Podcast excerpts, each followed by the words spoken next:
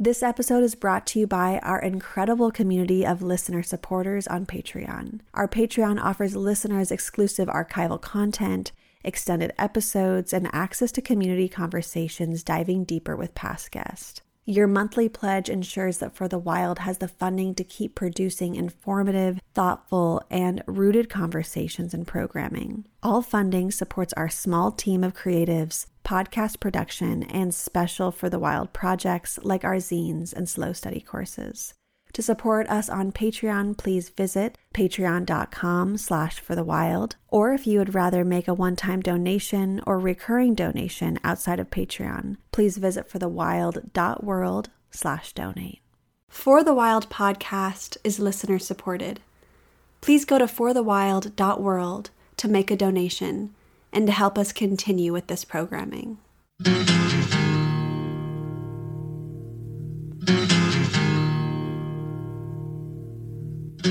The silence is broken by somebody crying, trying to be heard. Never a word. Always the attitude, sort out your own. Always alone. Wishing for something the world is denying. Out in the wilderness, somebody's crying.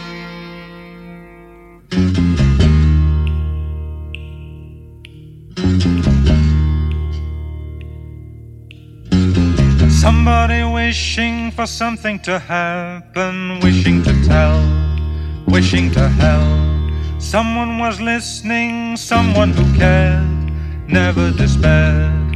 Someone to lean on and someone to trust.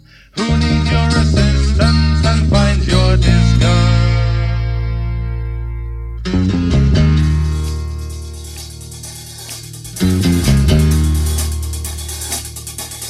Hello and welcome to For the Wild podcast. I'm Ayana Young. Today we are speaking with Terry Tempest Williams. Terry is an American author, conservationist, and activist. Williams' writing is rooted in the American West and has been significantly influenced by the arid landscape of her native Utah, in which she was raised. Her work ranges from issues of ecology and wilderness preservation to women's health to exploring our relationship to culture and nature. She has testified before Congress on women's health, committed acts of civil disobedience in the years 1987 to 1992 in a protest against nuclear testing in the Nevada desert, and again in March 2003 in Washington, D.C. with Code Pink against the Iraq War. She has been a guest at the White House, has camped in the remote regions of the Utah and Alaska wilderness, and has worked as a barefoot artist in Rwanda. Williams is the author of Refuge, An Unnatural History of Family and Place, An Unspoken Hunger, Stories from the Field, Desert Quartet, Leap, Red, Patience and Passion in the Desert, and The Open Space of Democracy. Her book Finding Beauty in a Broken World was published in 2008 by Pantheon Books. In 2006, Williams received the Robert Marshall Award from the Wilderness Society, their highest honor given to an American citizen. She also received the Distinguished Achievement Award from the Western American Literature Association and the Wallace Stegner Award given by the Center of the American West. She is the recipient of a Lannan Literary Award for Nonfiction and a John Simon Guggenheim Fellowship in Creative Nonfiction, and a columnist for the magazine The Progressive. Williams was featured in Ken Burns' PBS series The National Parks, America's Best Idea. In 2011, she received the 18th International Peace Award given by the community of Christchurch. She divides her time between Wilson, Wyoming, and Castle Valley, Utah, where her husband Brooke is field coordinator for the Southern Utah Wilderness Alliance. Wow, goodness, thank you so much, Terry, for joining us today. It's a pleasure, Ayana. Thank you so much for having me. Terry, I wanted to start off by again thanking you, but specifically for your work as an artist, a writer, and an activist, and how you have taken political measures personally to protect public wildlands. And I think it's absolutely critical right now that we all learn from each other about how to stand up for these public lands and to think up to, I think, 21 national monuments are at threat right now. And Trump appears hell bent on dismantling public lands to the full extent as he is able. The largest among the monuments under threat is Bear Ears, which many predict will be the next standing rock if this goes forward. So I'm wondering if you could talk a bit about this latest chapter of the assault on public lands and why this has got to be stopped, and how we can find those fissures of opportunity to creatively resist and safeguard these last intact treasures. It renders me speechless because I still can't wrap my arms around what's happening. But I think it's important to take a long view, both backwards and forwards. You know, in a sense, this is nothing new. For the past three decades, we've been fighting for our public lands, especially in the interior West, in Utah, particularly, whether it's the Sagebrush Rebellion that we saw in the 70s and 80s, whether it was the forest wars that we saw in in the 90s. This is just a reoccurring theme and incarnation of the desire for the extractive industry to privatize our public lands. And the thing that makes this incarnation so frightening is we have a president who not only doesn't care about these public lands, I doubt he's ever set foot in them. And in that sense, people like Orrin Hatch and Rob Bishop and Chaffetz, who are Utah's delegation, have exorbitant sway. And then you have someone as weak as Interior Secretary Zinke, who pretends that he's in the likelihood or in the same fabric as Theodore Roosevelt, and nothing could be farther from the truth. He rides in on his first day in Washington on a horse. In fact, he lives in a gated community in Santa Barbara. So I think we have to put things in perspective. In terms of the monuments, again, this is tailored for Utah. The parameters of these 27 monuments that are under review begin in 1996 and they end in 2016. This was tailored and fashioned by Orrin Hatch. It begins with Grand Staircase Escalante National Monument in 1996 and it ends with Bears Ears he's never gotten over the fact that these lands were protected. And, you know, these are acts of revenge and pettiness and nastiness, all at the pleasure and profit of the oil and gas industries. So that's sort of my take on the background. I also think it's really important um, for our listeners to actually hear these names because there's power in names and and just to contemplate where these are and what states they belong to.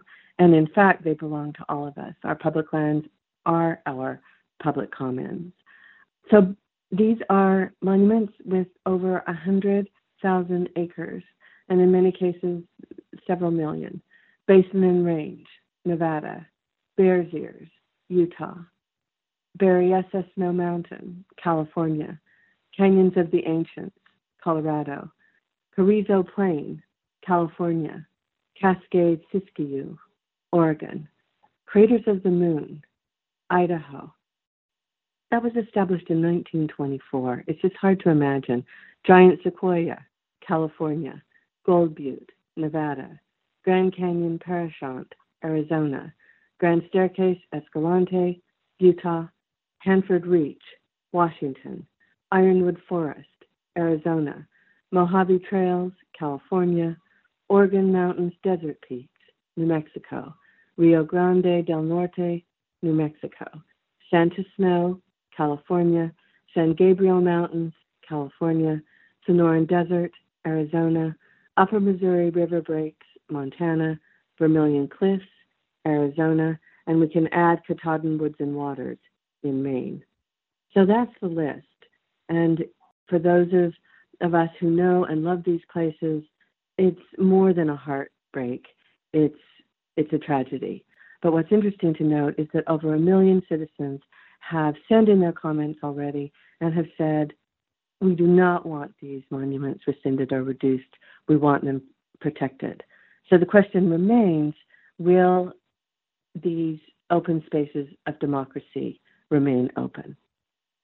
That was so powerful, Terry, to hear you speak the names and the locations of the monuments. Thank you for speaking the names aloud. And I just felt chills all over my body imagining I've been to many of those incredible gifts that I feel that they are on this planet for us to care for and steward and be inspired by and be fed by. So thank you again for that. And I want to also question how can we find those fissures of opportunity to creatively resist and safeguard these last intact treasures? And I know that you and Tim DeChristopher and many others have found those fissures. And I'd like to speak on that for a bit and any ideas that are swirling in your head for those people in the audience who want to take a grandstand.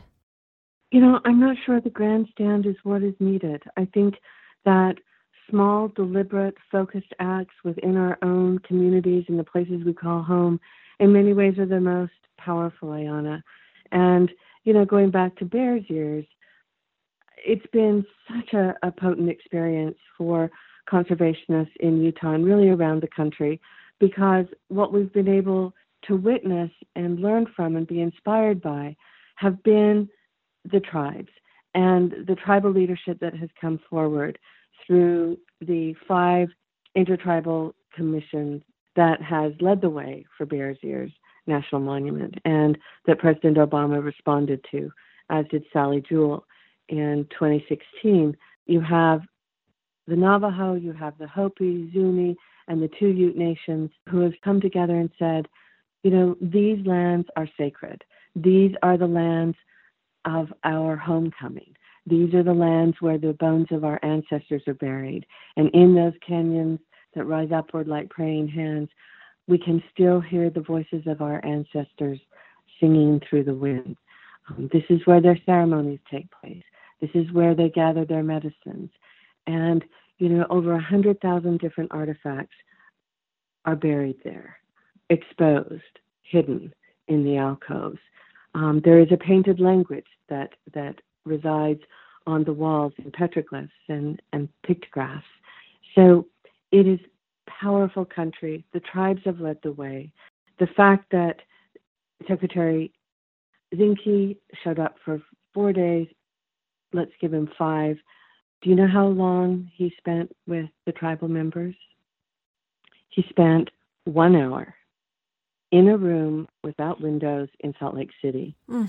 Um, he and his entourage, with Orrin Hatch, Rob Bishop, county commissioners from San Juan County, arrived at the airport in Blanding. They were met by another county commissioner who had five horses and five white hats ready to go, the hats that read, Make San Juan County Great Again. Who do you think he listened to? And after being there for four days, he came out and said, It's too big. It's too big for protection. It's too big for the tribes. It's too big for the community of the wild, the animals, the plants. But it's certainly not too big for the oil and gas industry that has its claim there. So I just wanted to go back to your original question of, of what's at stake. So, what can we do? I think that each of us, with the gifts that are ours, in the places we call home, need to stretch, expand, and deepen our engagement. You know, so often we think, who is our leader? We're looking for one person, when in fact, I think in the 21st century, it's not about one person or one grand gesture, but I think it's about community and all of us working together again with the gifts that are ours, each in our own time, each in our own way. To me, that is the way forward. I agree with that, Terry, that if we're using our own gifts and passions locally, we have a lot of power in that way. I want to start directing the conversation from the monuments to some of the other issues that have plagued the Southwest, which is the relationship between environmentalists and ranchers. And you wrote something to the effect of, quote, a sense of place leads to an ethic of place, end quote. And the ranching community clings to an ethic of autonomy, an ethic of self. And As they grab for more and more public land, but without a knowledge of ecology and the ethics of stewardship, the short term gains are finite. And it seems we are now reaching that limit.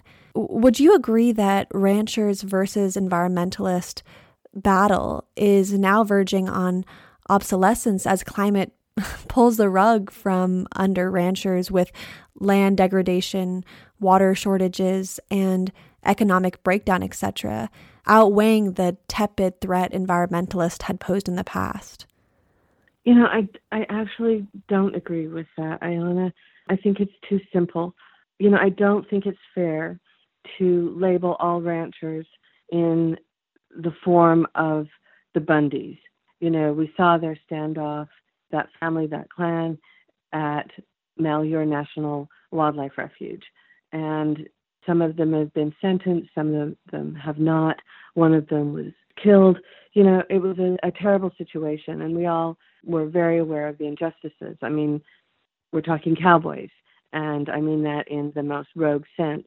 And, you know, if those had been Native people, if those had been environmentalists, if those had been black people, brown people, we know that it would have a very different outcome. So there's that. And I think they're on the extreme. I know so many ranchers and farmers who love public lands, who pay their fees, who are really trying to work with land trusts and easements to be good stewards. So I think it's complicated you know, certainly there are those that aren't the best stewards, but I just, I don't see them as the enemy. I really don't. I think what we have to do in our communities is work together. I think environmentalists, conservationists, ranchers, farmers, and I would even argue developers and the different agencies, the Park Service, the BLM, the Forest Service, we all have to come together and really say, what is a sustainable vision? And that takes time. It takes affection and commitment. It has ground rules where we may agree to disagree. And there are some things maybe we won't compromise on. But that's the process that I'm interested in seeing. There's also the issue of tourism. And, and Abbey was a great advocate talking about industrial tourism. And anyone that has been to Yellowstone National Park or Arches or Zion in Utah understand what that is. Yosemite, Grand Canyon, um, we're loving our parks to death. Why? I would argue because the need is greater than it's ever been. Certainly, there are more of us. So I think it's this mosaic. And how do we really look at all the pieces and create a whole? That's, to me, the real issue, especially as you suggest with climate change, with drought, with all of the compounding issues that are facing us at this moment in time.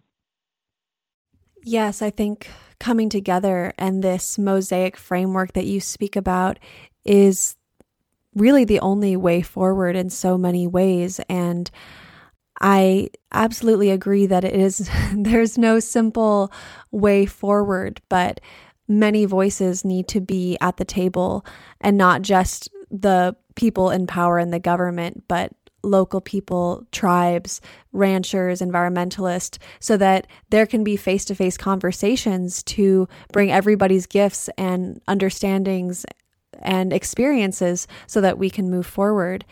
Because with climate change and industrial tourism, and the list goes on and on, we are losing the resilience of these places that we love. And and I'm wondering, speaking of that, how has the ecological health of the Great Basin fared within the web of extraction and development?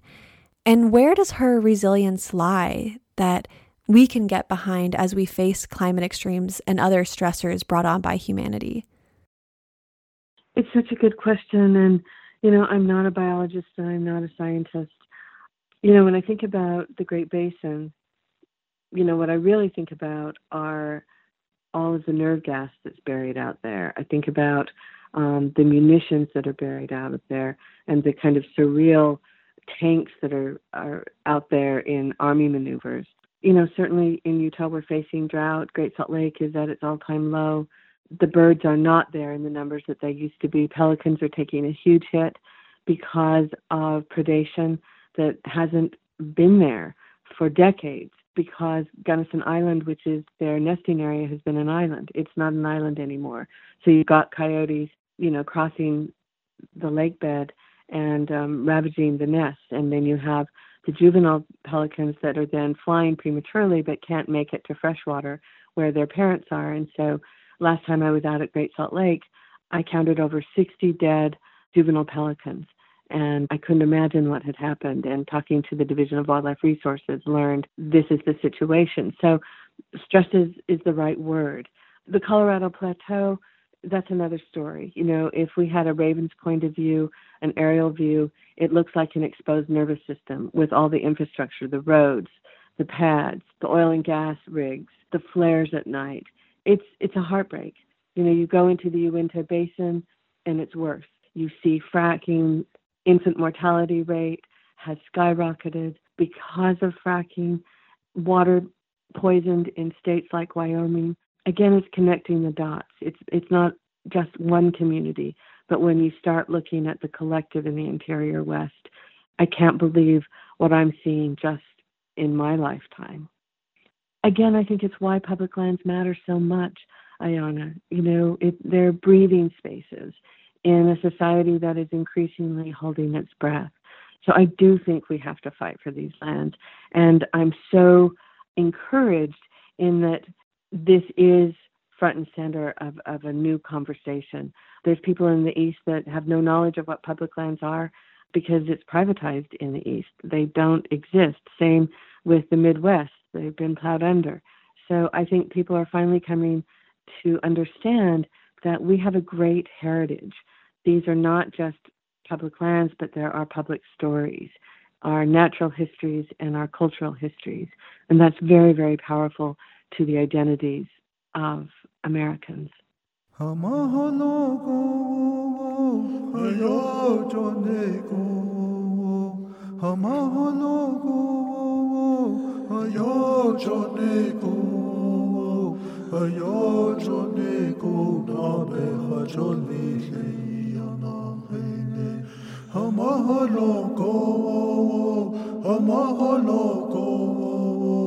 ko na be ha jone le ya na hene hama holo ko hama holo ko ayo jone ko ayo jone ko ha be ha jone le ya na hene yo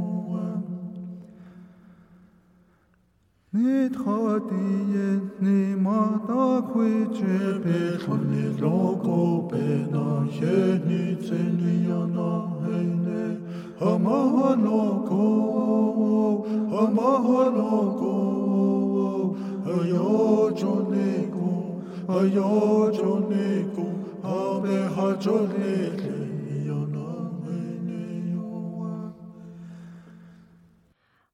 The American Southwest has inspired and moved many people as its home to the pinyon pine and the juniper forest that have inched their way to old growth almost in slow motion. You know, a 60 foot juniper can be hundreds of years old and support an ensemble of over 450 plant species. And I believe that the first wholesale assault on the Great Basin ecosystems was by the charcoal industry, which peaked in the late 1800s. Forests were gobbled up whole, clear cut. And since the land has been slowly healing and regrowing, till more recently than the BLM and the Forest Service made the claim that this new growth is invading greater sage grouse habitat and wetlands, and thus a new wave of destruction has come into the basin. You know, in the meantime, the lowly handsaw has been trumped by more imaginative means of destruction. And I am horrified and was horrified to learn that the most common way these ecosystems are cleared today is by stretching a battleship anchor chain uh, between two enormous earth movers and tearing up anything that protrudes from the earth's surface.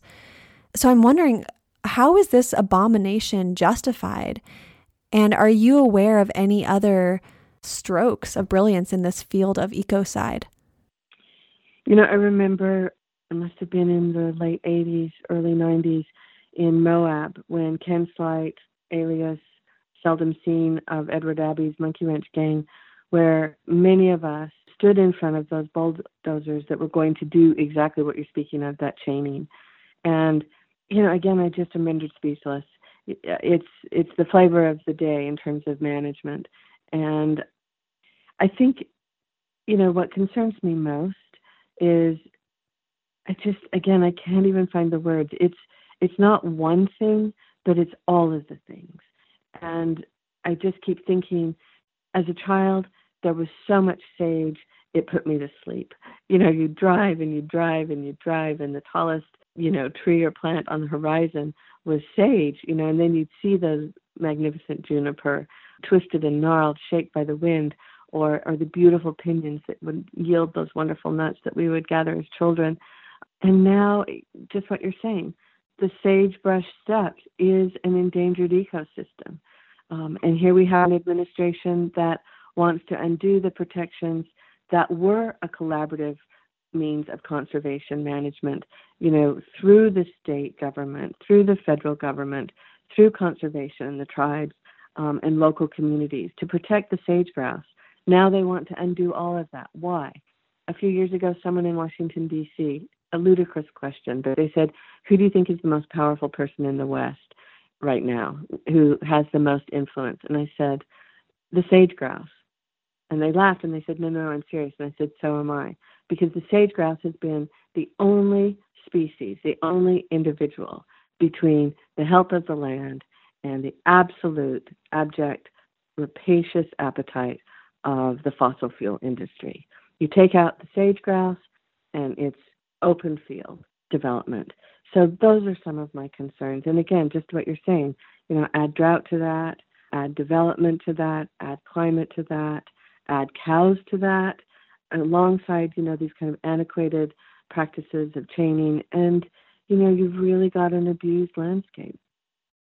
When I think about the abused landscape that you're speaking of, and I connect it to the abused landscapes of the Pacific Northwest forest, the temperate rainforests, the old growth that's being slaughtered there, down to the Amazon, up to the Boreal. Uh, we are in a time of mass extinctions. And in your talk of Bioneers, you spoke of the need for connectivity of wildness, for evolution and resilience to continue. And you said this quote that has chilled me since I heard it, and it was that, quote, death is one thing, but an end to birth is something else, end quote. So, can you speak of the end of biological evolution and how deep into the unraveling process do you believe we're in? And I mean, can we even know from our vantage? You know, that quote is from the great conservation biologist Michael Soule, and that was a revelation to me too. We talk about the end of species, but rarely do we talk about the beginning of new species or the evolutionary process, and that's what he's talking about. And, you know, I want to say to you, Ayana, um, how much I appreciate your courage because we're talking about really hard things, and you know, I think it's in our nature to want to be hopeful, to want to be optimistic, but I think unless we really face the reality of where we are at this moment in time, in call it the Anthropocene, where human beings do have this extraordinary press on the planet right now, then we really can't go forward with the courage and the open eyes and open heart that is going to be required to make the necessary changes. You know, I honestly, I've taken hope out of my vocabulary. It's not that I'm not hopeful, it's that I don't think it's helpful. And rather than hope, I, I choose to think about faith. I have tremendous faith in our capacity to change. I have tremendous faith in the power of consciousness. I have tremendous faith in in the works of of people to make very quick changes. But we're up against a capitalistic society, not just the United States, but China and every other country that wants the same kind of lifestyle that we have. So when Donald Trump says at the G20 gathering, you know, Western civilization is at risk, he's right, but not in the way that he thinks, you know, and he said our lifestyle is at risk. He's right, but not for the reasons. If we want to survive as a species in fellowship with other species, we are going to have to shift our point of view and become more empathetic, become more unselfish, think about what sacrifice means in a spiritual sense and what the spiritual implications are of climate change. But we're still in the stage of denial. We're in denial of death, we're in denial of, of where we find ourselves now, and that there is a real world and it is really dying right now. And what concerns me most are those that have no voice. And those are the birds, those are the plants, those are the moths, those are the elephants, all of the creatures among us who are struggling. And that's what I'm concerned about. So, how do we come together? You know, how do we take, on one hand, all that modernity has given us? And how do we take, on the other hand, a spiritual reality that we we must begin to embrace that we are not the only species that lives and breathes and loves and grieves on this planet. And how do we bring these two hands together in prayer? I'm not talking about religion, I'm talking about a spiritual consciousness that I think we are going to have to embrace if we are going to evolve to a species that dares to love, even in the face of death, even in the face of mass extinction, even in the face of our own complicity.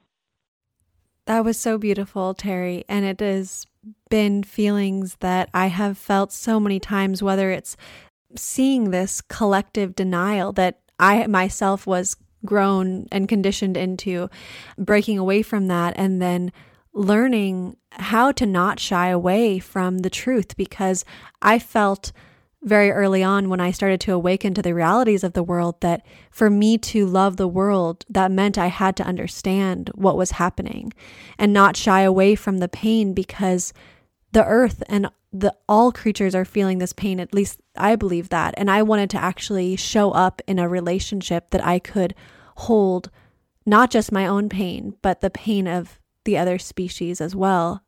And so I think it's almost this intense gift to learn to love in the face of collapse and how passionate and alive I believe humans can feel when we start really awakening to these realities and being present with them. And I think about this biological cessation that you were mentioning earlier and the end of birth is something else and i I certainly think that this casts a new light on the human experiment.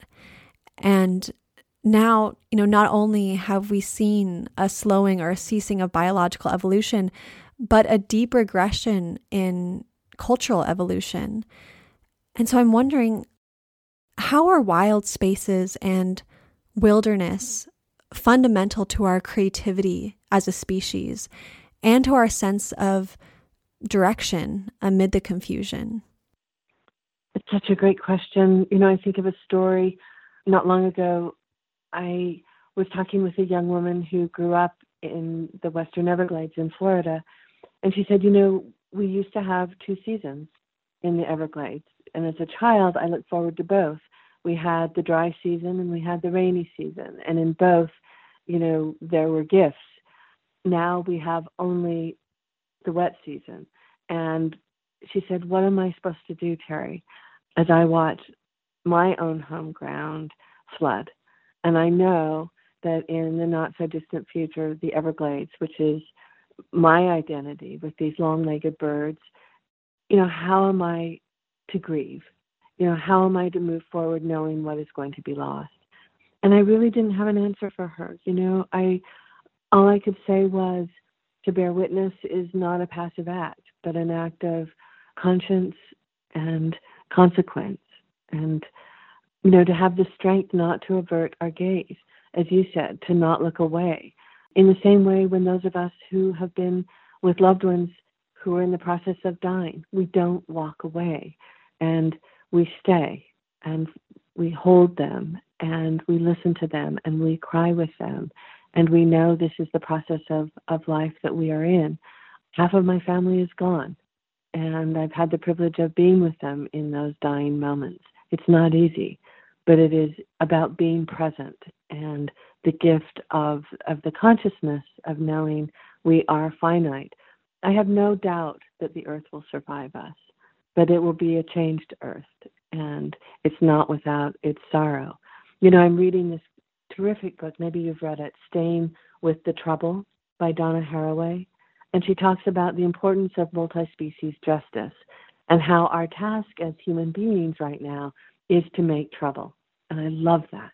You know, whether it's direct action, whether it's buying oil and gas leases, whether it's committing civil disobedience, whether it's holding prayers, as so many did, and also offer support and presence at Standing Rock.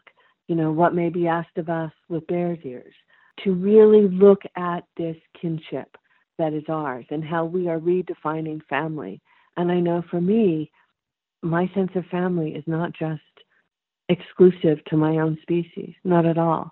You know, when I hear the hermit thrush singing in the morning and at night, even between intervals of thunder, that is my kin. That is my voice too. I just imagined thunder being kin, and my heart picked up a beat. I wanted to read a quote that I had written down from you. Quote Cynicism thrives in air conditioned rooms. Like any true place, the desert is a risk. End quote. And elsewhere you write, quote, desert strategies are useful. In times of drought, pull your resources inward. When water is scarce, find moisture in seeds. To stay strong and supple, send a taproot down deep. Run when required, hide when necessary. When hot, go underground. Do not fear darkness. It's where one comes alive. End quote. And it's just reminding me of what we were talking about with not shying away from the darkness and this fear of death. And as desertification is becoming an undeniable pattern of civilization, this advice, if taken literally, could be life saving for a lot of people.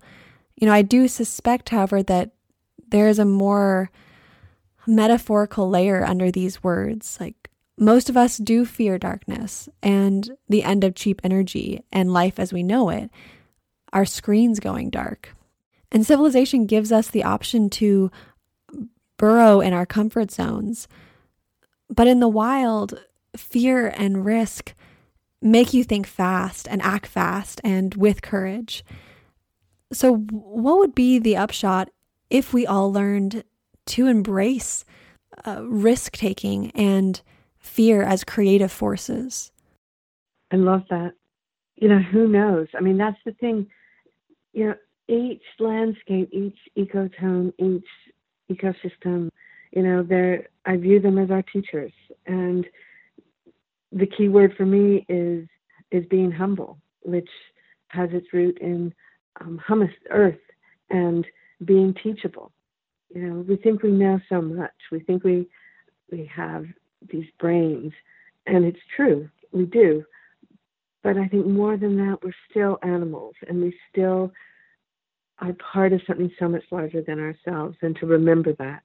You know, the desert is not a void, it is my unknowing. And I think it's that unknowing that puts us on equal ground with other species. And that's a beautiful thing. And the world is so beautiful. And every day I set for myself some encounter with wildness, whether it's a praying mantis in Manhattan, whether it's, you know, hearing the wing beats of ravens in Castle Valley where we live, or you know watching bison in the Lamar Valley, or the Grunion you know those flashing scales coming up with the tide on the Pacific coast. I mean, it's just it's endless. Spring peepers, you know, in the Northeast.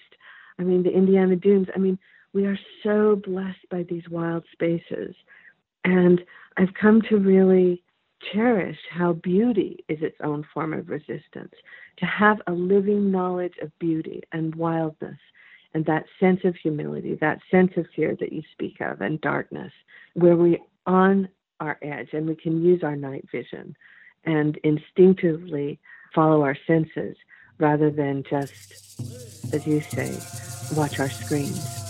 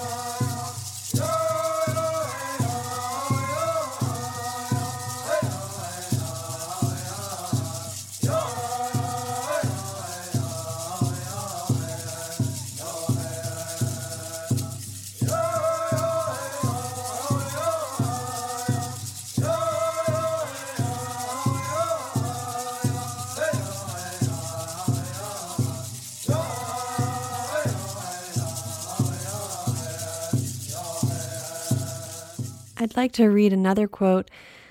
Quote, our fear of being touched removes us from a sensate world. The distant self becomes the detached self who no longer believes in anything. End quote. When you look around a crowded street and see how alienated people have become from one another and from their own selves through hyperconsumption of empty products, and you see how we have no command of our autonomy, it's beyond choosing between products or careers or religions or politicians. So, could you speak about the illusion of choice in modern society and give some advice to the huge contingency of millennials who don't believe the myth of progress and seek a radically different reality? You tell me. I'm so interested in the millennials, and I, you know, I know my students, and I love them so much, and in so many ways, they're so much farther ahead than I am. So I turn to you um, because I think you're speaking a different vocabulary, and I think you're on so many levels so much braver than certainly my generation. How old are you, Ayana? Well, I am turning 30 in a matter of days.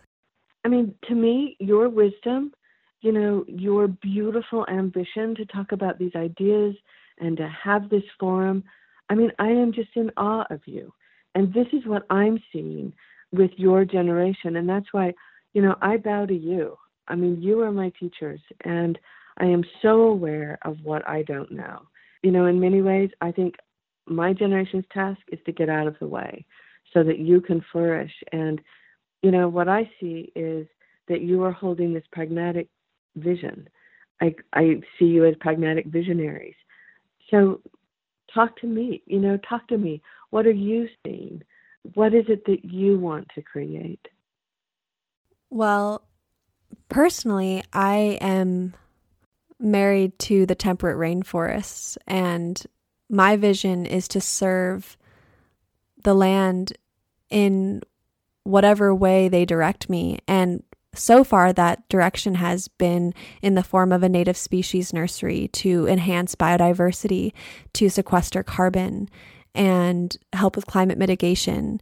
So I see this interplay between the philosophical wanderings and this cultural shift that can happen in meetings and celebrations in combination with tangible restoration of land, in combination with tangible conservation of land. And I think that I am very lucky, very privileged to even be able to consider these things because I think a lot of people, whether they don't have the privilege or they're just stuck in the conditioning of this dominant lie of abundance that isn't Uh, true abundance or this, you know, these choices, if you do these choices, this will bring you fulfillment. But the fulfillment that the dominant culture is selling us is all about really narcissism. And I have never found that just serving the self is fulfilling at all. And so I think that is this large lie held over many people's heads to just focus on the self or the nuclear family and to have these certain steps, certain chapters in your life that you get to this, whether it's the white picket fence and the two kids or whatever it is. But it doesn't make sense in the reality that we're facing. And not to say that we can't have families, but it's more than that. And what we're facing is monumental. And so it's this monumental challenge of creativity at the same time. How are we going to step up to the task that we are being handed in a way that is in love and in rapture and in passion and focused and clear and intelligent? And you know, one thing that I've really been learning a lot lately with building this native species nursery is even if you do have good intentions, even if you want to make all of the best choices and the most integrity, the system that we are in does not make eco, quote, eco friendly choices affordable, convenient, easy. It's just amazing, even just to grow trees, how challenging it is to make decisions that are not hurting another land somewhere else. So I've been thinking about this question a lot just what are our choices at this point? And how do we not get stuck? And so, how I move through the Anthropocene is falling more deeply in love every day with what is still here and with what I can imagine coming back if we support and tenderly care for the land. And I think about the word wildness, and I know it's come up a lot, you know, in your writing. And I think, I mean, it's for the wild. So I, I very much connected to that word. But I've heard from some people the word wildness can be construed into a lot of different meanings. I've heard from some other people I've had in the podcast, like, oh, well, the wildness is this term used from colonialist or people that aren't familiar with the land. And so it's separating. If something's wild that means we're not wild. And and wild is something that you don't touch or humans don't touch. But then i think about tending the wild. There's a book about california native people and how they were able to steward the land and actually enhance biodiversity. And so i i wanted to talk to you about your connection to the word wild and your connection and your definition of what what you feel when you hear that word. First of all, I just want to thank you because I just think you have shared such wisdom. And again, practical and visionary. And I, I just so honor what you're doing. And this is what I'm talking about. I, I think what you know we need to hear. And I will talk about wildness and wilderness. But you know, I I have a question just a follow up after listening to what you have just so beautifully articulated in terms of your own life's work. Do you feel angry? I call it sacred rage. and yes, I feel angry. I feel I my blood boils, but I take that anger and it it honestly just turns into this passionate love because it I don't know if this is what a mother bear feels like, right. but but yeah, I feel angry. And, but the anger is so much energy, and that energy can be used to just push something forward. So I'm not upset when I feel the, well, I don't know if upset's the correct word, but it doesn't get me down. It just fuels my fire. I feel the same way. And I too call it sacred rage. You know, how many times as women have we been told, calm down? You know, you're irrational, you're angry, et cetera, et cetera, et cetera. And I just want, I am angry. I'm fucking furious, you know? And um, over the winter, especially with the election and knowing what was coming down, I thought, okay, I've got to get a grip. Everyone says I'm just, I've got too much fire, I'm too angry. And then I thought, with a name like Tempest, I'm hopeless. So I went and ordered, I swear, 12 books on anger, you know, Dance of Anger, Anger and Compassion, Love Your Enemies. I mean, I, you should see my library. And I started reading them with you know, my red pencil and really being studious about it. I got so angry at what I was reading, I just thought, okay, stop. And I do think anger is a focused force. And I, I do think if we can take our anger and channel it into something powerful and direct, it does and it can become sacred rage and sacred acts of resistance. And I also feel that, you know, there is fire in the wild, in forests you know, in the desert, it's a hot fire and it roars and it's fast. You know, in grasslands, and I think there's a real purpose for that. In the same way that there's a purpose for water, it's all elemental. You know, water seeping into every crack and cranny. You know, to where it has the power to crack stone. So, again, all these elements around us that that give us clues. You know, you asked me what is my definition of wilderness or wildness, and it's Thoreau's 200th anniversary this year. And of course, in Wildness is the preservation of the world, he writes. And I understand, you know, the critics who say that, you know, wilderness has become irrelevant before it's become resolved, and wilderness is a political term, a colonial term. But I also think it's a limitation of language. And when I think about wild country, big country, the country that we still have in the West and and in our forests and deserts and mountains and meadows and wetlands and oceans and seashores and rivers. To me, this is the taproot of consciousness. It is where we have evolved, and it is where we are continuing to evolve, and we cannot separate ourselves from it. And I think that's the key. It isn't something outside of of human beings. It's inside us as well. And I think it's this convergence of the inner and outer wilderness that, that is so crucial right now to make peace with. And yes, there's the protected wilderness. And yes, we can find wildness everywhere. But I think it's seeing the world whole, even holy, and fighting for the remaining land that is there and the animals and the ecosystems that are, are as you said, stressed and suffering in the same way that we are. I heard the most beautiful story. May I share it? Please, yes. There's a biologist named Sue Beatty, and she's the chief botanist in Yosemite National Park. I met her last year in the centennial of, of the National Park Service, and I was so moved by her story. As you know, the Mariposa Grove has been under restoration for the last five years. I think it's to open this year, this summer. Anyway, she told me this incredible story, and this is how I remember it that, you know, one day she was on patrol. She was walking through the Mariposa Grove, as she always does, loving the big trees, thousands of years old, talk about elders. And she heard something, and she stopped.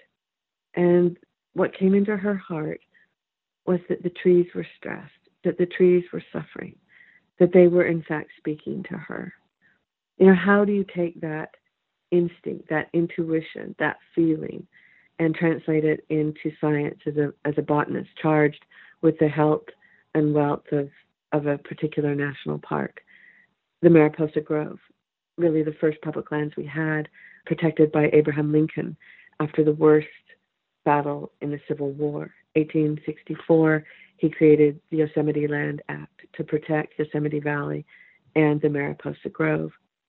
Well, she went back with her team and they did science, they did research, they did their statistics, they they did their analysis and looked at the Mariposa Grove and its health of the big trees, sequoias. And in fact, they were suffering, not just from drought, but from having their roots, you know, trampled to death by asphalt, by trams, trolleys, by cars, by millions of visitors' feet for decades over time. So, what could relieve that stress? What could alleviate the suffering of these giant trees, these elders? She thought, what if this sacred grove of trees thousands of years old, what if it no longer was a place of entertainment, but a place of contemplation? What if it was no longer about recreation, but restoration? And so, with the superintendent and with supporters of the Mariposa Grove, it was agreed that over time, the asphalt would be removed. There would no longer be the buses, the trolleys, entertainment, noise, unconscious walking but rather soft earth would be reinstated, the roots would be freed, new paths would be made, and it would become a place of solitude, contemplation, restoration, reverence. And that is what is happening. So that now the Mariposa Grove is a breathing space and that the trees will be able to heal. Don't you love that? I do love that. And I think it's such an important understanding that land is not there just for our recreation or for our resource extraction as humans or for anything.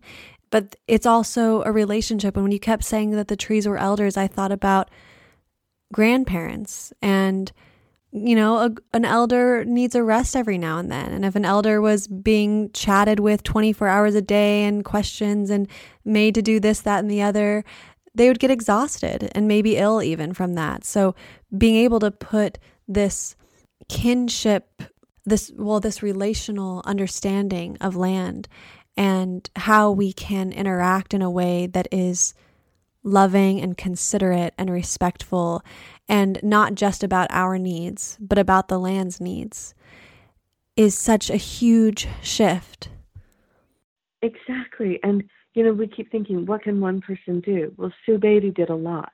And it goes back to that idea again what do we do? What's our gift? What's my gift? What's your gift? How do we deepen it? How do we listen? How do we take it to the next level? Sue Beatty, a botanist, listened. She listened to the trees, and it made all the difference.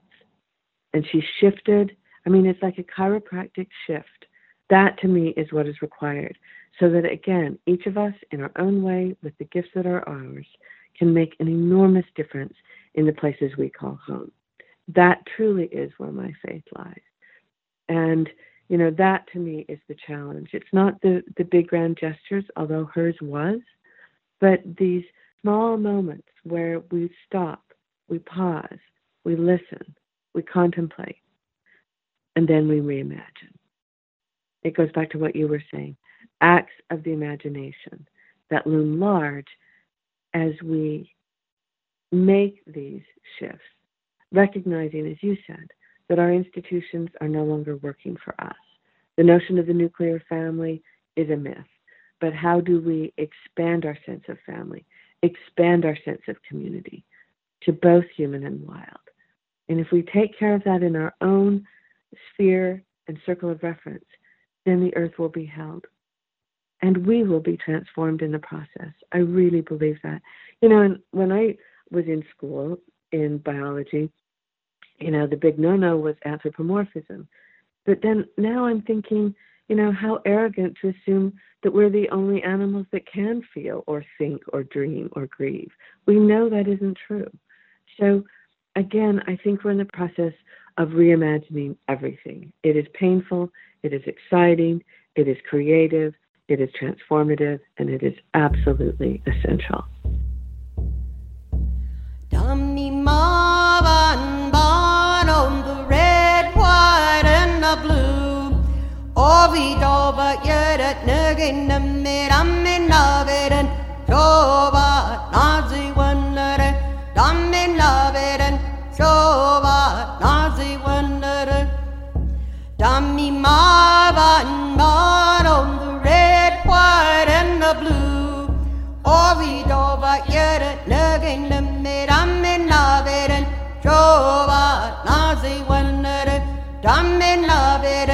Jova nazi wondere.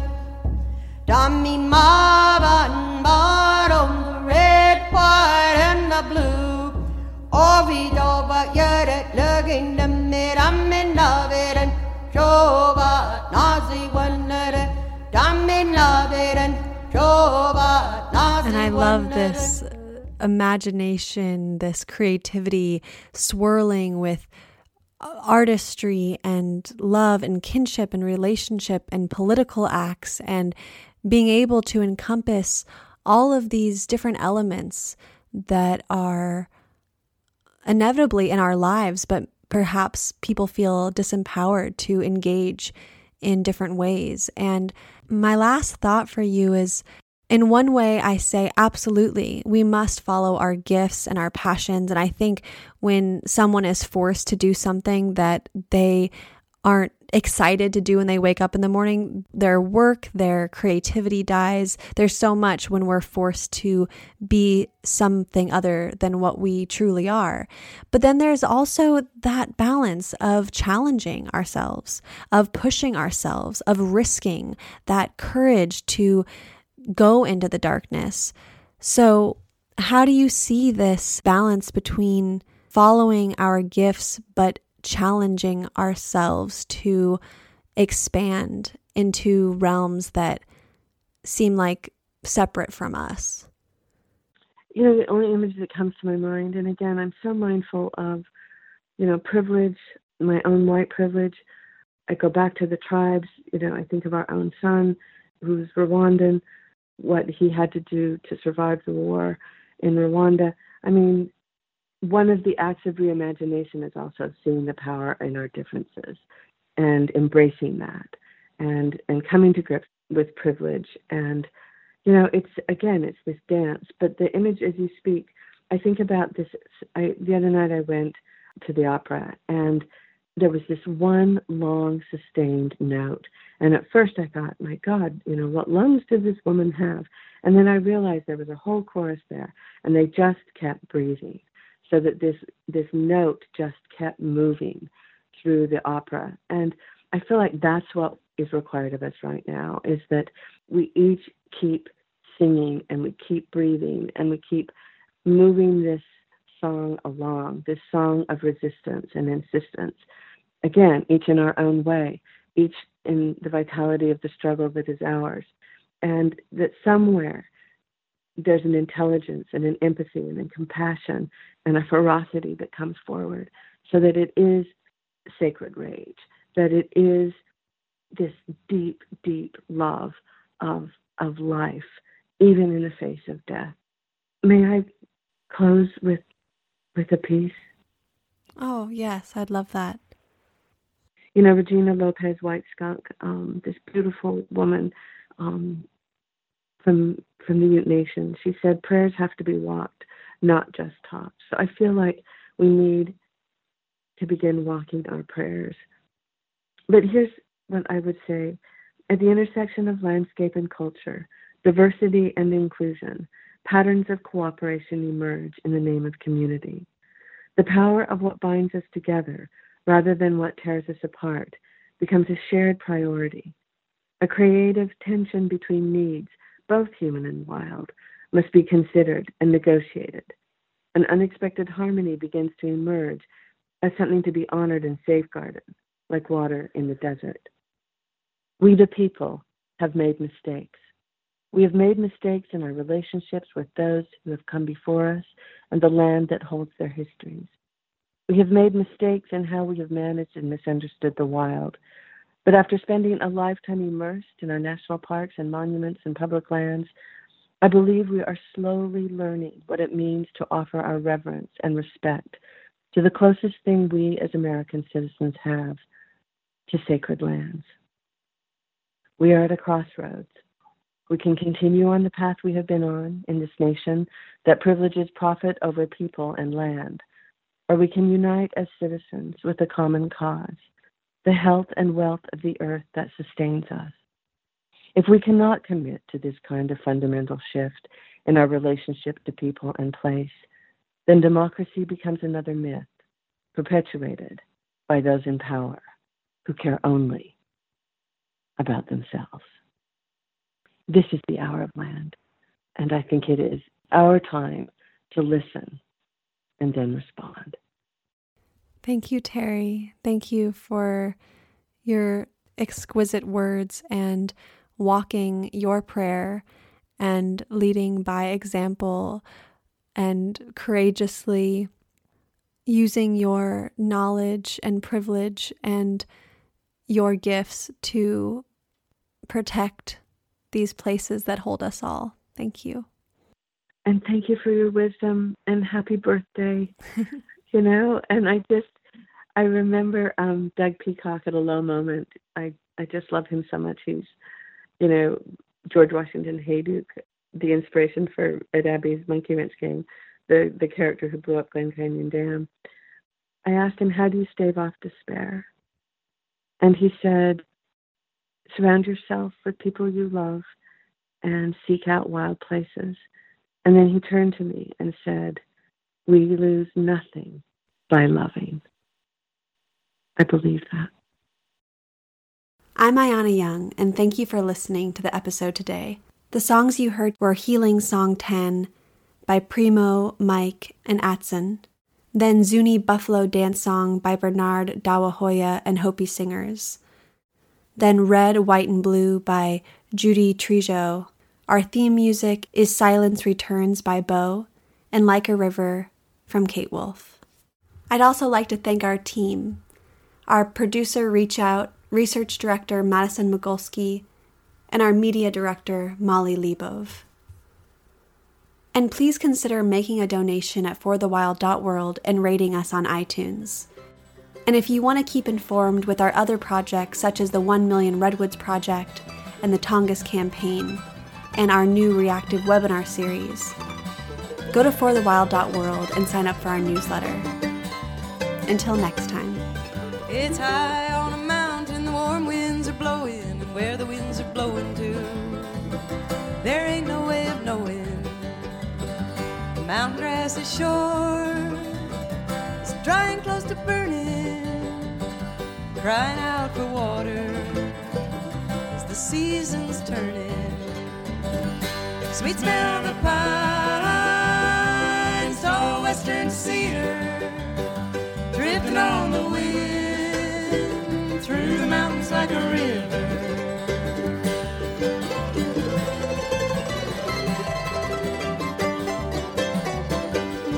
I've been too long away from this wild open sky on the concrete trails